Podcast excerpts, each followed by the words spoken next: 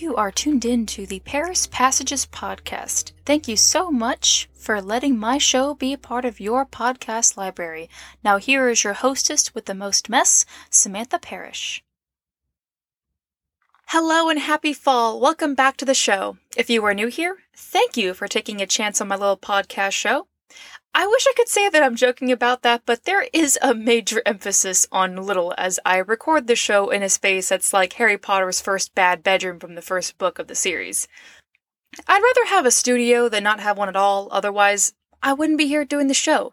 And I'm very happy to be in my tiny little closet that I can provide a show for your listening entertainment as well as my own entertainment. I'm not gonna lie, because I do enjoy doing this show, otherwise, same thing, I wouldn't be here doing the show. This little podcast show was all about dissecting writing, commentating about genres, authors, and overall just enjoying a story to talk about and how it was created. And overall just enjoying a story to talk about and how it was created. If there's one thing that I love after becoming a writer that I've said in most of my episodes is I love seeing how a story came to be. And as the title says, this is the third installment of my little mini series that I created called Inside Inglorious Ink.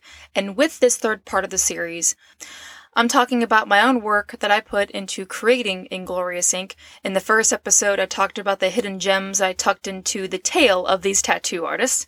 And the second episode was about my favorite moments and the moments that I was very proud of to write about.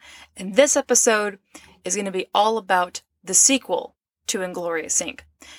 And I can't really give a definitive date when it's going to be released because just like this podcast show, the second book is taking me a little bit longer than I anticipated, and I'm trying to ease up a little bit and just let the book be done when it's going to be done. It's one of the hardest parts because I'm continually asked, when is the second book coming out? And even though I don't know when, I can give a little bit of a snippet of what's going on. But before I get into that, for those that are new, you might be wondering, what is Inglorious Ink? What what is this book that I'm talking about? Now, I never know who is listening out there, and I don't like leaving people in the dark. I don't like being left in the dark without knowing what is happening or what's going on, and I'd rather go ahead and give the information for those new listeners out there. So, I'm going to give an elevator pitch to what Inglorious Ink is all about.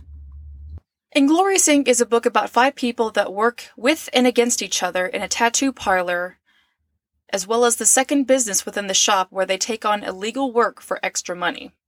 There are many different elevator pitches that I could give Inglorious Ink., but that is the smallest and clear way that I can be able to talk about my scrappy little scheming tattoo artist characters. The tagline for the first book was called The American Dream Scheme, and there's a reason why the tagline is called American Dream Scheme. That title is validated and well defended to these characters that will do whatever it takes to go beyond the law to make the extra money. To how these characters have gotten away with crime and how easy it comes to them, they are casual, they're very calculated, they're very calm to how they routinely do these jobs to them, it's about as easy as breathing. Anything that comes to violence, framing, stealing, they react very normally to it because it's their normal. But that's why the tagline is called American Dream Scheme. Because this is how they work the American dream to their own advantage. Now, the sequel's title is going to be called The Glory Days. It's a fitting tagline title because it's going to be focusing more on the backgrounds of the characters.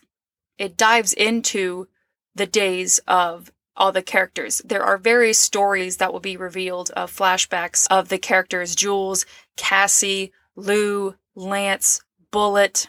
What was life like before they came to Inglorious Ink.? It goes through certain questions like how did Lou get the tattoo parlor and when did Jules and Cassie officially begin working for Inglorious Ink? What did Bullet go through in her life before she came out and was comfortable doing so?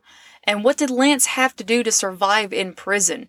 There's been a mention of certain hard times that they went through, but that's just a little bit of icing on the cake, and this is basically going to be the rest of the icing for that cake as you learn more about these characters.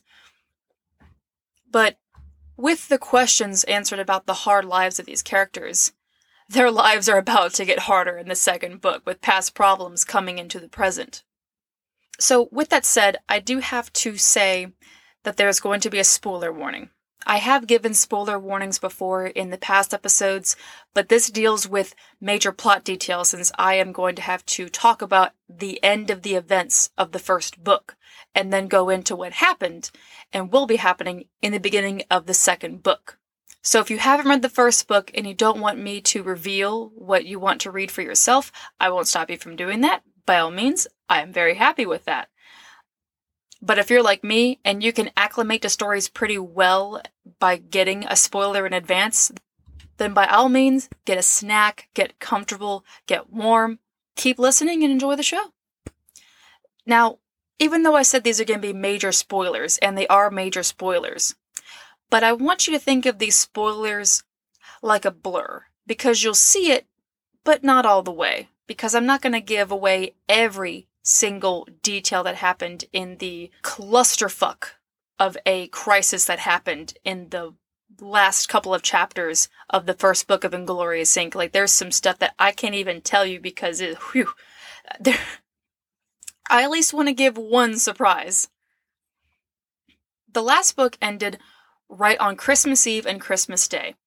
And now the book begins in the summertime, where everything is Everyone's on vacation. Everyone's having a good time, except the crew of Inglorious Ink. They're having one hell of a time for what happened at the end of the book, and now it leads into the way their lives are now. That there were some major changes that had to happen. Some of those changes included a higher client count in the tattoo business due to the publicity that happened. There's a change of location for the protocol of what they call the box business, where they do all of their illegal means of keeping people hostage until they give over certain money or keeping people there for certain bounties or anything that they are asked to do. They can't really do it if people are going to be at the shop all the time. Before they had like people here and there and now they're up to their gills in clients. But that also means that they can't just stop doing the box business job, since the people that are in charge of the box business, they want their business dealt with. They don't really care that it's a tattoo parlor. They want their stuff done, which means all five characters are either screwed out of a job or they're worked to the bone to the point that they will disintegrate and be so tired from it. But this is the way their lives are now. Given in the first book, the protocol was basically get there before the other person does the job and make sure you get all the money before Jules takes a portion of the money. But it's not just the fact that things have been overworked for most of the team or have to deal with this new dichotomy. But now the team has to work together to get out of a situation that was worse than the original one. And this is a small portion of what happened at the end of the book. So here's the recap. In the first book, the main problem was these people called the mechanics, and they were relentless to let the crew of Inglorious Ink. know, hey, you can't go to the cops. You can't do anything if you don't want something happening to someone else. They have done an unspeakable act to someone that they all loved very dearly. And in order to protect the ones that they loved, as well as protecting the one that had to leave due to the again the unspeakable act that they did they just had to accept that mitchell won. And then mitchell who is the main bad guy of the first book the stuff that mitchell and his mechanics have done has been awful to the team. And then it finally came to the worst of it all where mitchell finally put them in their place. And he wants to take over the whole strip and he wants to get rid of inglorious ink by telling the police what had happened, and it was orchestrated in such a way that they couldn't even intervene to stop it from happening. They just had to accept it. By the time the police officers arrived for the whole thing, they were ready to be taken to jail. The cops went to Mitchell's place and arrested Mitchell and his cohorts. And no one had any idea what was going on. Mitchell had no idea how in the world the tables turned in a way that they, he got arrested. Lou, Bullet, and Jules have no idea because they never did anything to intervene. The saving grace came from the people that they work with. And the people they work for are called Mark and Diamond. Mark and Diamond have only been mentioned throughout the first book, and you never even really see them. They're basically like Charlie from Charlie's Angels, but if Charlie was a bad guy, and if there were two Charlies. But unlike Charlie, they do make an appearance at the end of the book, after these little snippets of knowing that they were in the car or on the phone. They are the ones in charge of the illegal business called the box. And with business people, there had to be this aura that emanates a respect to be taken seriously for who is in charge. And they emanate more than just a presence of position. They emanate a threat. And everyone is quiet out of fear. Even to someone like Jules, who in the first book doesn't give a shit what anybody does or what anybody thinks. He's going to do what he wants to do. And it even gets to a character like him that he doesn't even want to fuck with Mark and Diamond, knowing that something could happen to him or his best friend Cassie. Not even Lou can do anything about it, who knows Mark and Diamond his whole life, and he's terrified of them too. So the entire team has to make way for the fact that now Mark and Diamond are getting fed up with what's happening and what almost happened to their shop because of almost getting arrested by the mechanics. The tattoo team can basically handle anything. They can do anything out the illegal system. But when it comes to Mark and Diamond, it isn't a business ordeal. And it's very obvious that they are pawns. And since they are pawns, they sit and wonder how they're going to be rearranged in their grand American dream scheme, all for the money and the power without it being public knowledge. I mean, even if these characters, Mark and Diamond, did go public, then their power would be up for grabs. People would know they have power and want to take it away from them. They'd rather have it that no one in Duran knows that the entire town is basically owned by these two. That's a terrifying thought that to know you could be in the town and not know that's actually secretly owned by someone else without it really being public knowledge. It's kind of terrifying. But instead, they came to say everything is resolved and they are giving a chance at acclamation. They hated it how the team became distracted because of the mechanics, and they even revealed exactly how it all got done. Mark and Diamond knew about Mitchell and the mechanics, but they chose not to do anything about it because it wasn't their problem. They just told them all to suck it up that, yeah, sorry, your friend was violated by them, but you have a job to do and what they call a distraction got even worse. They had to intervene, but they couldn't really intervene like they usually do. They had to have an inside man, and their inside man was our main character, Lance Jackson. They reached out to him and said, Hey, would you like to have your story listened to? Because we know what happened to you in prison, and we're willing to help you if you help us. And Lance's reaction? He said the same thing that Marlon Brando said in The Godfather. They gave me an offer that I couldn't refuse. And now, six months later, in the summertime, the problems are making them sweat faster than the summer heat. Every one of the members of the team have to stick to the new rules to make money, and they aren't in charge of the box business anymore. And the one thing that Mark and Diamond hate is Jules. they have revoked a lot of jobs from Jules because of the fact that, like mentioned, he will screw someone out of a job to get more money. Even though it's still not making everything a fair balance that everyone gets a fair amount of pay. Everyone is assigned a certain partner. There's no longer people working by themselves or working in three. Usually you only have two people working and that's kind of the amount of people that you'd want because you know the other person. It's not going to be this overabundance of having too much into a group to keep up with everybody. So they have issued all the members of Inglorious Ink. to have a certain partner and stick with that partner for the job. And there's no take back of it all. It's kind of like if you're in class and you're issued a partner and you, you couldn't tell the teacher, no, I don't want to work with Timmy. He's weird. Too bad. You're going to have to work with that person.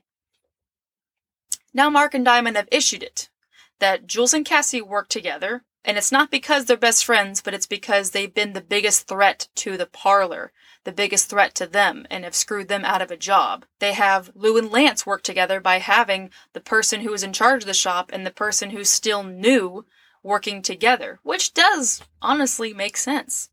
Then you have Gavin and Bullet who work together, and it's not because the fact that they're also best friends, but it's also because to Mark and Diamond, they are the weakest.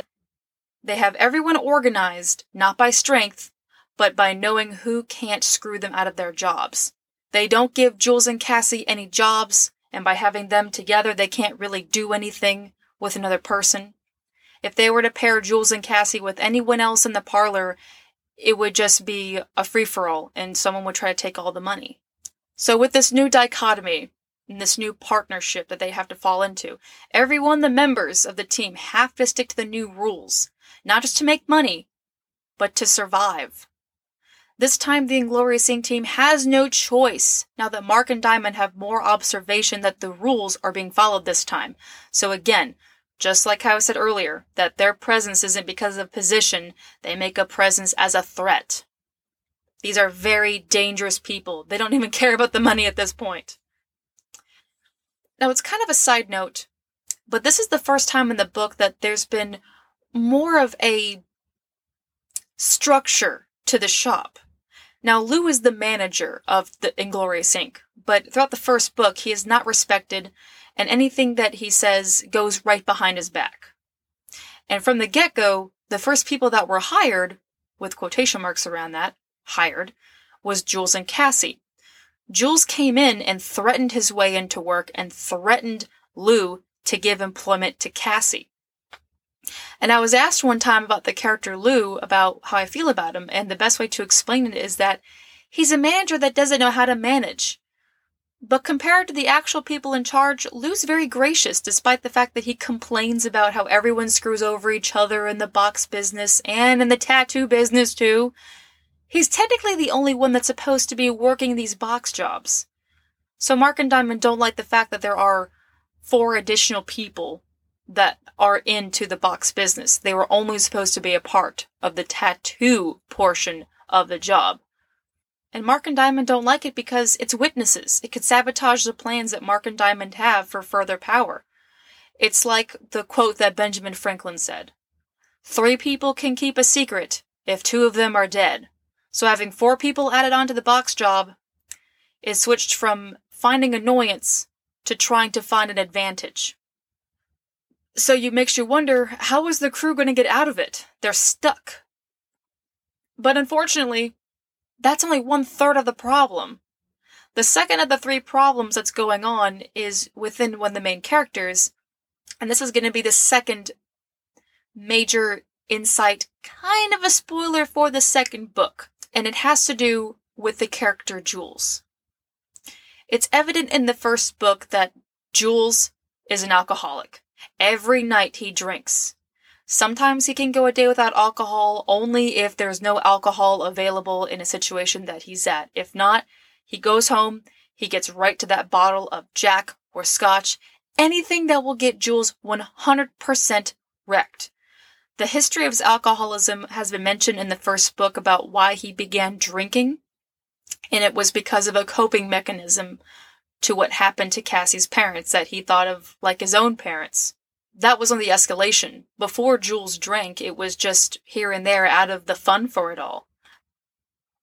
Jules is now facing a problem that he never thought that he'd have, even though it's something that should be very obvious that it was going to happen. When you drink copious amounts of alcohol, it's going to come back to haunt the body one way or another. And now he has to face the facts.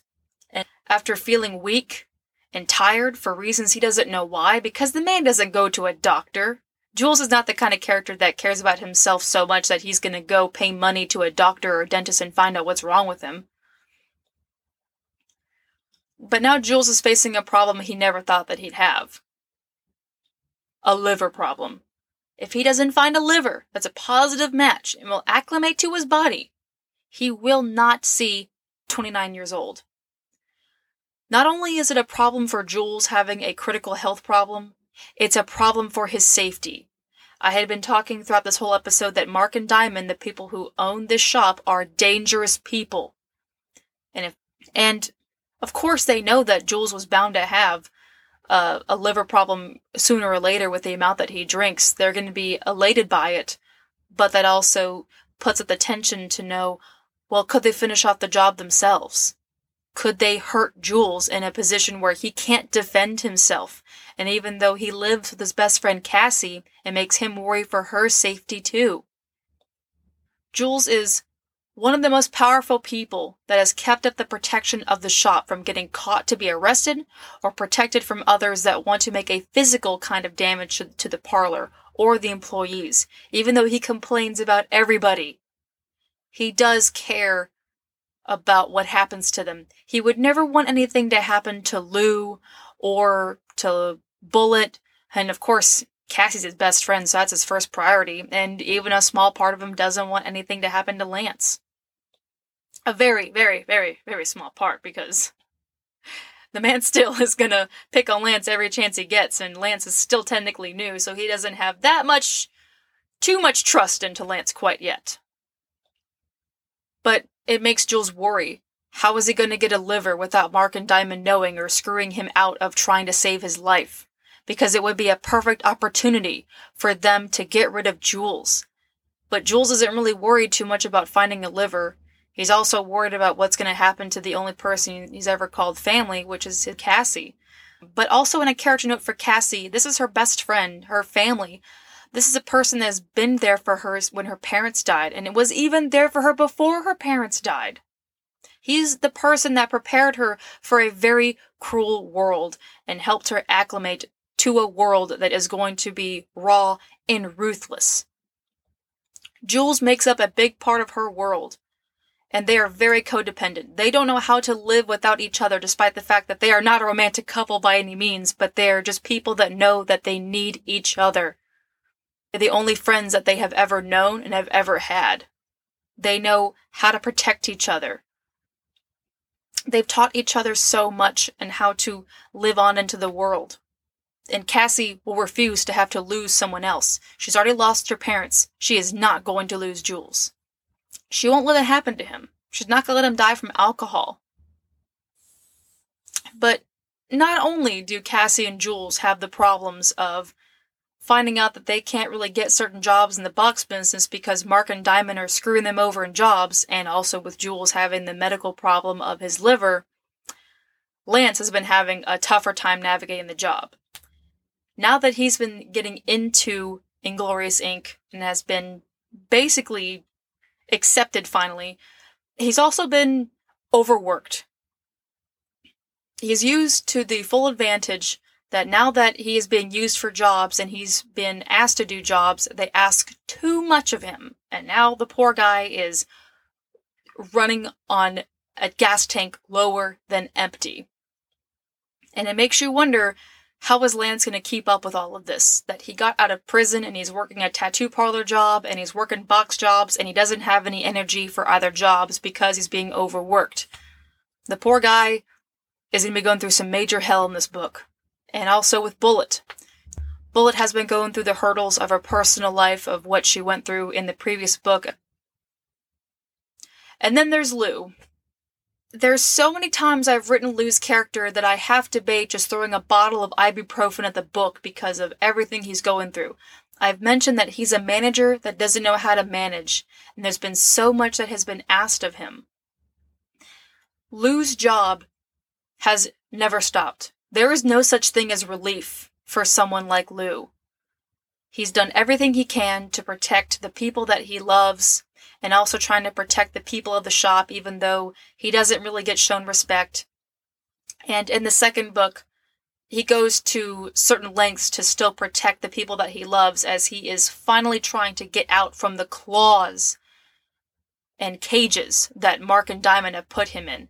And they have been putting him in a cage even before he got in Inglorious Ink. He was trapped by them. And you'll find out more about the relationship that he had with them and when it truly began and how long it's been going and how it has affected him for many, many, many years. Lou has probably been put through more hell by Mark and Diamond more than any other character because he's the one that owns the shop. They take out then if he does something wrong, he's the one to hear about it, even though he didn't do anything wrong. It's a very tragic thing with this character that he is a good person. He's doing everything he can, and all he is faced with is disrespect and abuse, and it's terrible. And there's no such thing as a life that you go through where you don't have problems. There's been so many emotional moments in this story that I have written for the stuff that's happening to Jules and his diagnosis for what Cassie has been going through as she's been trying to handle Jules's diagnosis and doing what she can to save him.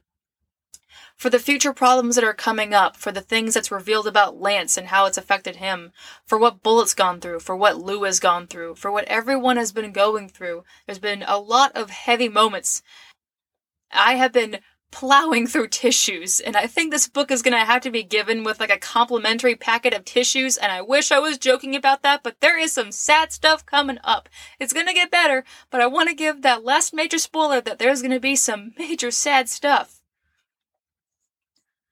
I wish that there was more I could say because there is actually a third problem as I gave the two major problems going on with what the characters are facing, but that's all I can give. You will find out the rest when the book gets published.